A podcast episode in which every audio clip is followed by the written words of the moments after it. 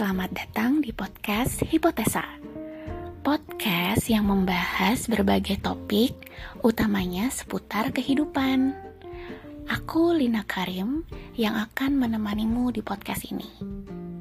Sebelum mulai, podcast ini aku rekam menggunakan aplikasi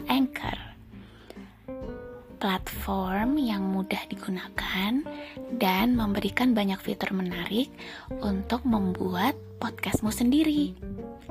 Selain itu, aplikasi ini gratis.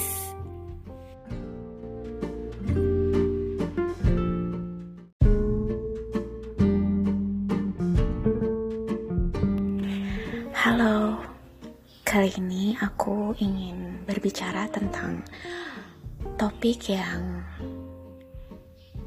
barangkali agak nggak penting, tapi sebenarnya penting banget buatku dan barangkali perempuan-perempuan lain yang pernah mengalami body shaming. Sebagai seorang perempuan, aku pernah banget merasakan ketidaknyamanan dan rasa gak percaya diri karena komentar atau pandangan orang lain terhadap penampilanku. Aku ingat waktu itu aku masih kelas 1 SMP. Kebetulan di kelasku itu ada perempuan cantik banget yang namanya mirip denganku. Kebetulan namanya Merlina. Dan aku kan Lina ya. Jadi uh, mirip. Suatu hari Merlina ini nggak masuk kelas. Dan waktu absen aku itu sama guruku dikira namanya Merlina. Sebenarnya sederhana ya kalau biasalah kalau misalnya guru itu salah manggil nama murid maklum lah soalnya kan banyak ya murid yang diajar. Tapi yang membuatku tuh jadi agak piye gitu itu reaksi teman-teman cowokku di kelas. Waktu gurunya itu waktu guruku itu salah manggil namaku. Aku dipanggil Melin nih Merlina aku dipanggil Melin sama guruku. Oh Merlina masuk gitu. Nah reaksi teman-teman cowokku tuh tahu nggak gimana. Itu aduh kalau inget itu sebenarnya agak sedih gitu. Hah? Lina disamain dengan Merlin beda banget. Lina mah kayak monyet. Kata-kata itu diucapkan ringan banget sambil diikuti gelak tawa seluruh kelas. Jujur ya saat itu aku benar-benar tuh rasanya hancur banget.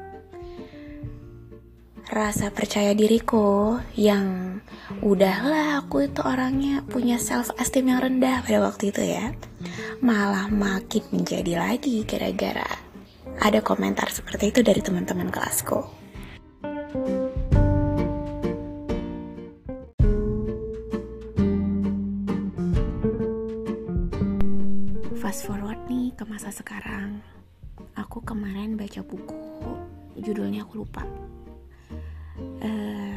Di satu bab itu, kayak salah satu babnya tuh mengingatkanku kalau ya juga ya, body shaming ternyata bisa lebih berbahaya daripada yang kita kira.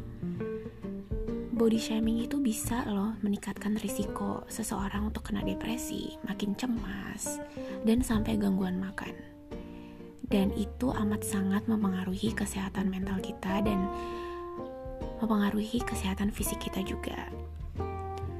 Kalau dari pengalamanku, karena pengalaman yang gak enak itu, semenjak saat itu aku kayak berubah drastis. Pada dasarnya aku tuh orangnya tuh girly gitu loh, suka hal-hal yang cute, pink, warna-warna kalem, tapi gara-gara ada yang bilang seperti itu ke aku, bilang aku monyet di depan kelas, jujur aku nggak berani lagi untuk kayak, aduh ngapain sih aku?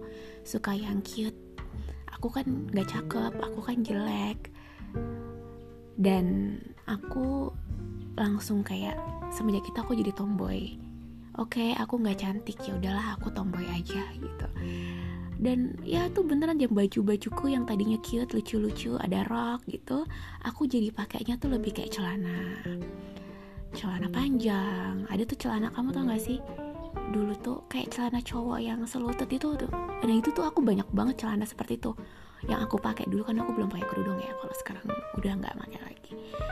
Nah terus satu lagi selain berpengaruh ke bagaimana cara aku memandang diriku terutama dalam hal penampilan aku juga mikir kayak oke okay, aku nggak cantik aku nggak punya apa-apa. Jadi yang bisa aku lakukan sekarang cuma belajar. Setidaknya dengan belajar aku bisa pintar.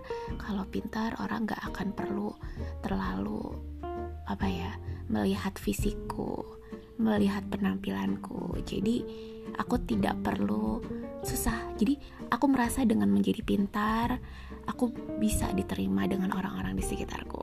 Aduh sedih banget gak sih? Itu anak kecil SMP kelas 1 mikir kayak gitu. Menurutku itu sedih sih. Kalau aku inget-inget lagi tapi ya itulah pengalaman. Balik lagi dari pengalaman itu aku jadi percaya kalau body shaming itu nggak hanya akan terjadi sama orang-orang yang memiliki berat badan berlebih tapi benar-benar bisa terjadi pada siapa saja. Bahkan pada saat itu ketika aku masih kelas 1 SMP itu aku tuh tergolong kurus rambutku itu yang rambutnya lucu gitu loh yang di udah ikal terus sama sama ibuku itu suka dikuncir yang lucu-lucu gitu dan menurutku aku cukup presentable sebagai seorang anak SMP tapi ya ternyata aku tetap aja gitu ada yang bilang aku tuh monyet gitu. Mungkin karena aku tuh uh, apa ya standarnya tuh memang tidak seperti standar cantik di SMP ku ya. Karena kalau dibandingkan aku tuh hitam kebetulan sawo matang dan temanku yang perempuan cantik itu putih. Terus rambutku tuh ikal dan teman perempuanku itu rambutnya lurus. Jadi ya sebenarnya lebih karena nggak sesuai dengan standar cantik SMP ku aja waktu itu.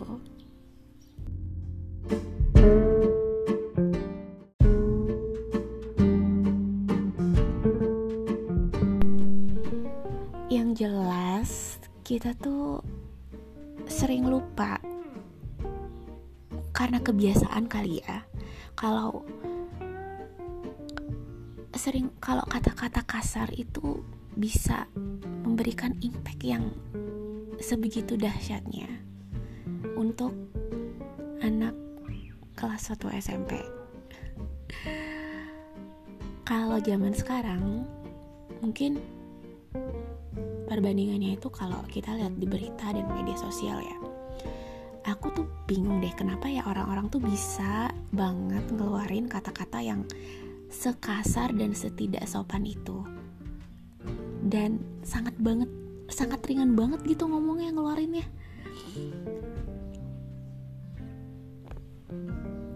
Padahal dengan kita tahu kalau kata-kata itu memiliki power yang sebegitu besarnya kenapa kita nggak gunain kata-kata itu kata-kata yang baik dan lebih positif supaya instead of merusak self esteem orang lain justru malah bisa meningkatkan kepercayaan diri dan mem membuat orang lain jadi senang.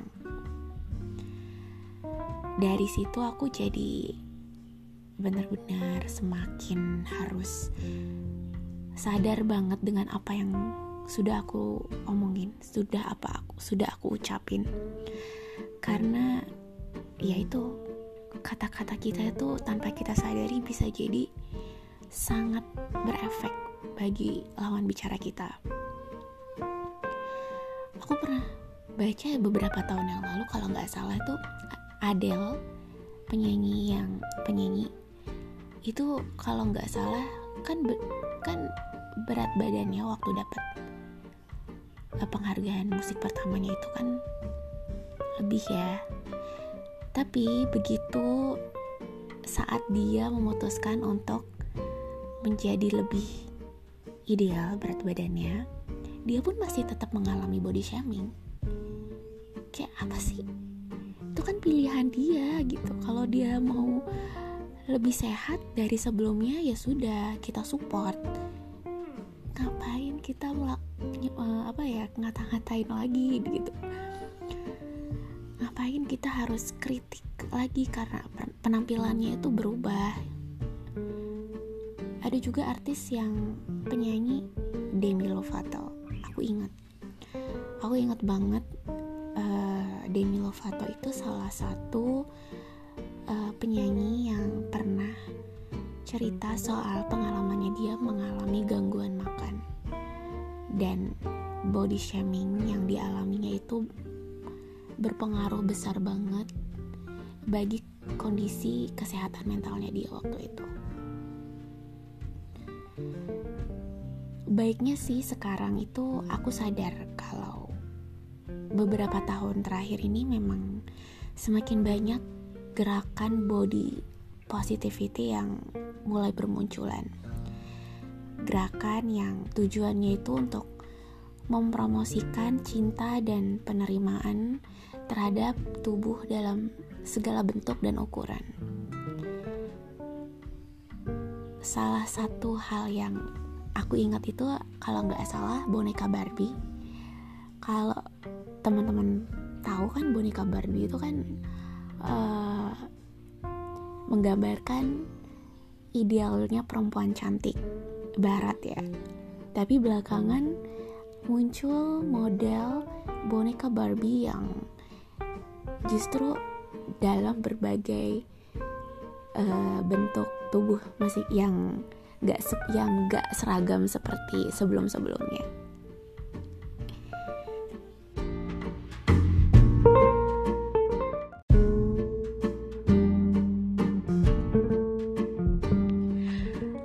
Akan sulit untuk menghindari body shaming, terutama kalau kita itu sering terpapar media sosial yang sering kali justru menampilkan standar cantik yang menurutku itu nggak realistis, apalagi dengan adanya banyak filter. Namun, kita bisa memulai dengan menjadi seorang pengkritik yang bijak dan berhenti melakukan body shaming pada orang lain. Kita bisa memilih untuk berbicara dengan lebih baik, lebih lembut, dan memilih kata-kata yang tepat ketika berbicara tentang penampilan seseorang.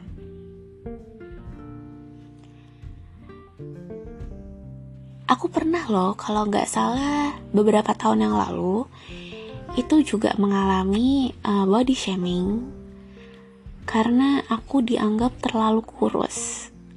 Maksudku kayak itu dilakukan oleh orang yang aku kenal dan dia bilang kalau ih lo jelek banget deh makin kurus.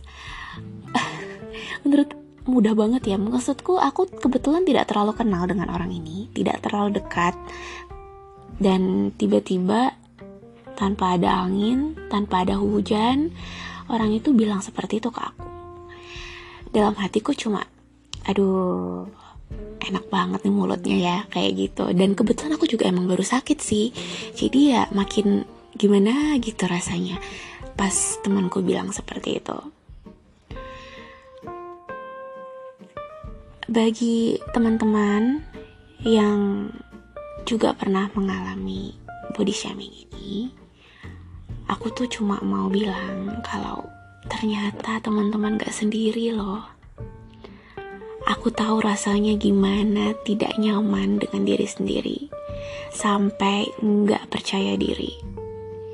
Tapi aku sadar kalau, ya penampilan emang nggak segalanya.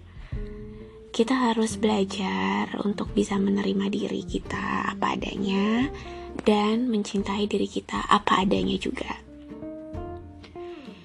Menurutku, body shaming ini bisa terjadi di usia berapapun dan dapat berdampak negatif pada kesehatan mental dan fisik tanpa memandang usianya berapa.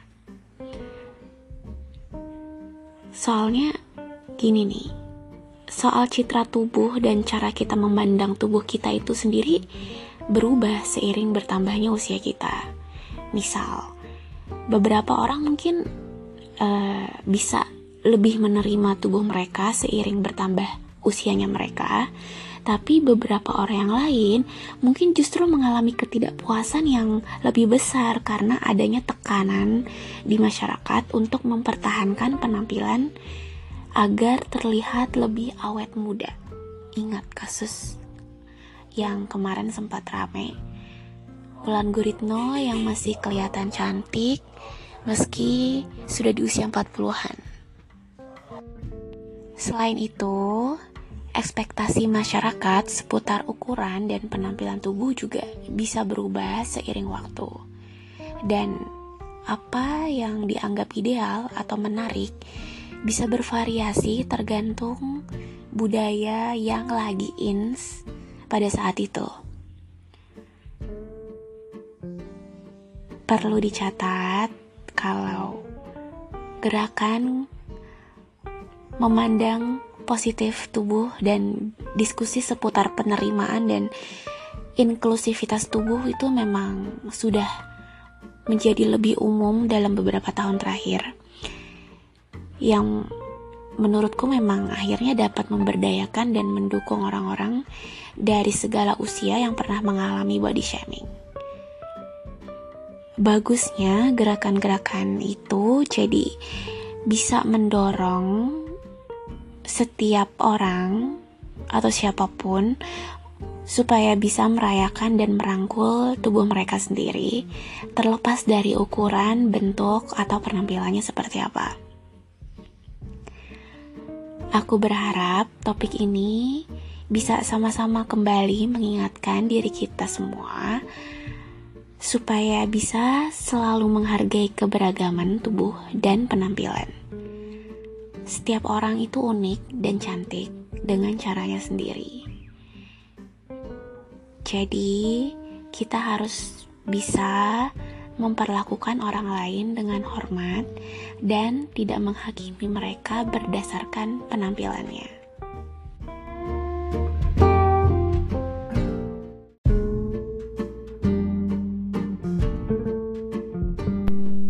Jangan lupa untuk berbagi podcast ini dengan teman-temanmu yang mungkin membutuhkan dorongan dalam hidup. Kita semua bisa saling membantu dan mendukung satu sama lain dalam menjalani kehidupan. Terima kasih telah mendengarkan, dan sampai jumpa di episode selanjutnya.